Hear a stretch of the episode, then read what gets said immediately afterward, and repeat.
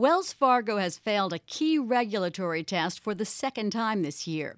The bank was unable to persuade regulators that it could unwind its business in the event of a bankruptcy without posing a threat to the broader financial system.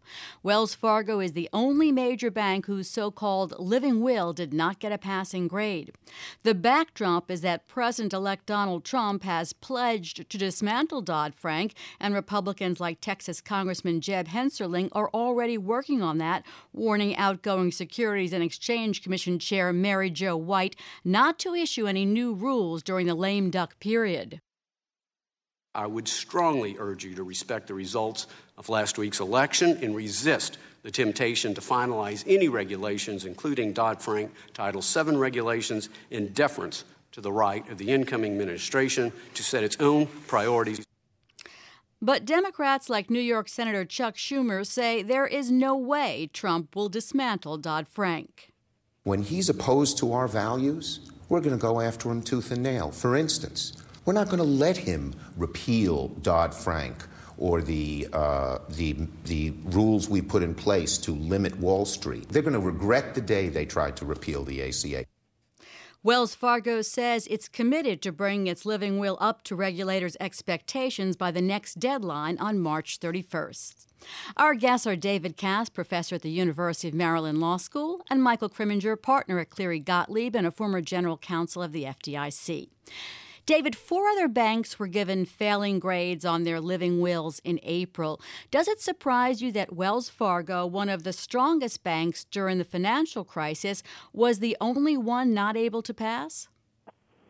Yes, I, I found that extremely surprising since uh, Wells has the reputation uh, for being one of the best managed banks in the country, along with J.P. Morgan Chase, for example and uh, it, it's very surprising. I think it will be actually relatively easy uh, and doable for Wells to meet this requirement at the next deadline at the end of March of 2017. But it was a big surprise.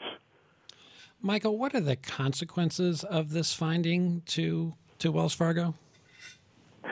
Well, Wells Fargo did uh, by having uh, not past the step, if you will, uh, for October 1st, does have a couple of limitations. But um, to the prior point, I mean, I think these are uh, issues that they can address. They're primarily uh, analysis and providing additional rigor for their analysis for their resolution plans. But the the constraints on them really were just not being able to acquire foreign banks or branches or non-bank subsidiaries until they remedy these. So I think these are things that can be resolved. David, the living wills test is a key element of Dodd Frank. Will you explain its importance?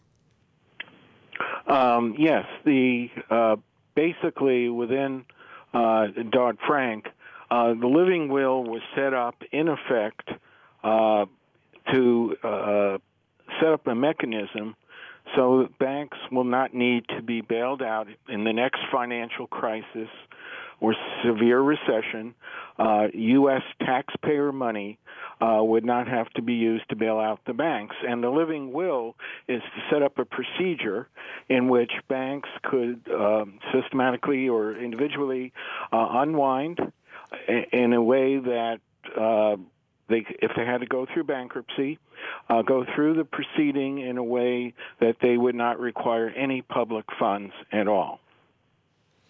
And Michael, is that law? Does this does what happened yesterday suggest that that, that law, that system, is working as intended?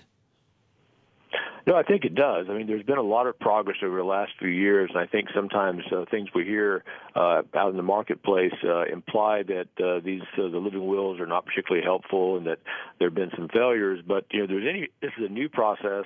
It was something that regulators had to learn how to do, and it's something the banks have had to learn how to do. I mean, I, I helped put together the rules for the living wills, and I'll say that one of the primary lessons coming out of the financial crisis was that there needed to be pre-planning, and that's really what they are. And the fact that uh, most of these banks, the vast majority of the banks that they were looking at, uh, this time uh, were able to address their deficiencies and were able to move forward. Uh, and the fact that Wells Fargo's deficiencies themselves are really more of analytical and following up on some of the analytical steps that they've already taken, I think should uh, give people a lot of comfort that there has been a lot of progress. This is not an event.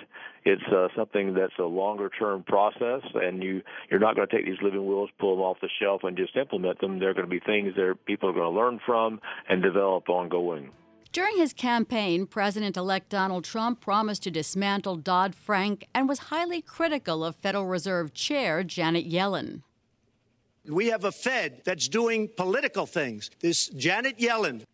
Does this put Trump on a collision course with Yellen, who has spoken and acted in support of Dodd Frank? I certainly would not want to see all the improvements that we have put in place. I wouldn't want to see the clock turn back on those because I do I do think they're important in diminishing the odds of another financial crisis. And today, the Fed governors, led by Yellen, voted five to nothing to lay down new requirements requiring the eight biggest U.S. banks to build cushions against losses to reduce the chances of future taxpayer bailouts. We've been talking with David Kass, professor at the University of Maryland Law School, and Michael Krimminger, a partner at Cleary Gottlieb. Michael, is this vote by the Fed governors a sort of in your face to Trump and the Republicans? Well, I'm certainly not going to get into uh, any of the political issues involved. Uh, I think what uh, I would just say that the voting on the total loss absorbing capacity, which is what they voted on today, is is definitely an, an additional step in trying to make the financial system more resolvable and the large financial institutions more resolvable. Uh, it's really just kind of a progressive step that's been part of the process uh, over many years uh, since the financial crisis involving the U.S. and many other countries. So the total loss absorbing capacity is, in fact, an important element uh, to try to get that right. So it's a strengthening of of the system that Dodd Frank supports. I think it's a strengthening of the system in terms of ensuring that the companies would be more likely to be resolvable if there ever a crisis in the future. Because what it allows would for would be the large uh, financial companies, if they got into trouble, to be able to recapitalize themselves using uh, debt that was already issued out to the market. So it's really making sure that the private sector uh, market uh, participants would be funding any need to recapitalize rather than the public. David, I want to go back to something that Michael said uh, a little while ago when when he suggested that that Wells Fargo wouldn't have too much difficulty uh, dealing with these deficiencies. Wells Fargo's stock took a bit of a hit uh, immediately after, or the day after uh, this announcement came out. Uh, do you agree that it will be uh, as simple as Michael seems to suggest it is for Wells Fargo to fix this? Yes, on the living will, failing the living will test uh, should be very easy uh, for Wells Fargo to fix. And indeed, uh, the initial reaction to Wells Fargo stock, as you mentioned, on the first day of the news, the stock went down roughly 2%, uh, but now it's recovered pretty much that 2% over the next day of trading. So virtually an unchanged stock price. So the market is largely discounting uh, any negative significance or major negative significance uh, from this news. Michael, the Republicans have been talking for quite a while about dismantling Dodd Frank, and there is movement there. What are the chances that they will be able to dismantle Dodd Frank or sections of it? Well, I think there's certainly a lot of interest in the Republican caucus, both in the Senate and the House, to make some changes. And you know, to be quite honest, uh, Dodd Frank was a, is a very large, uh, expansive law, and uh, any large, expansive law typically would have some mid-course corrections as you see areas that could be improved or that might not be needed. And so I think some mid-course corrections would be very important. I I also think that there are some elements of Dodd Frank and that uh, are probably important to retain, uh, but there are certainly some that I think you could probably find a consensus probably among a lot of Democrats as well, uh, although I certainly can't speak for anybody on either side of the aisle, that would uh, find some uh, mid-course corrections appropriate. Unfortunately, we've just not been able to do those up to this date. David, what's your take on that? Are we going to see uh, some just uh, small adjustments to Dodd Frank, or is there a real possibility we'll see uh, the whole thing thrown out? Well, I think um, that there'll be an effort made to make major changes to it. Uh, I don't believe the entire legislation uh, itself will be thrown out. Uh, there are there is there is a consumer protection component in it, along with Wall Street reform. Uh, but I think um, the incoming administration, uh, with a Republican Congress, uh, will probably make major changes to it.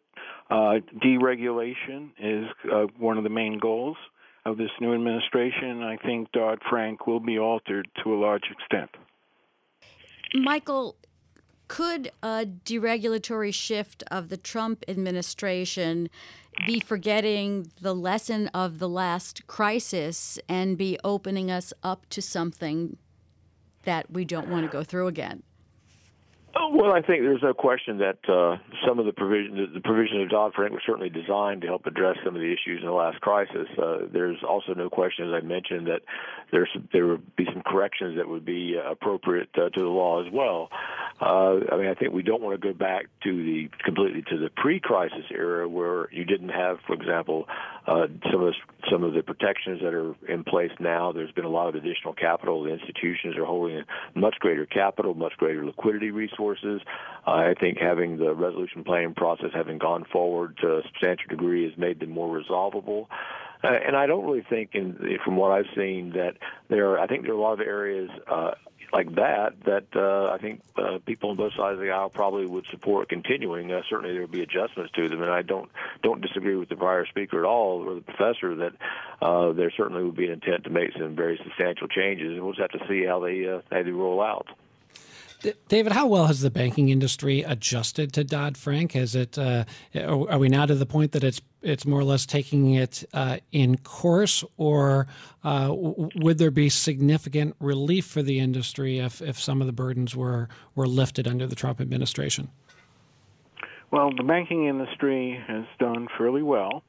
Uh, it certainly has survived the crisis, and one uh, can just look at the behavior of the common stock of the leading bank companies uh, Wells Fargo, Bank of America, Citigroup, uh, JP Morgan Chase.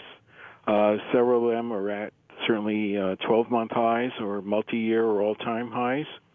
Uh, part of the uh, good health, you might say, looking forward uh, for the banking stocks is the very likely upward path of interest rates uh, which has begun, and certainly with the Federal Reserve uh, just yesterday announcing a quarter point increase in the federal funds rate.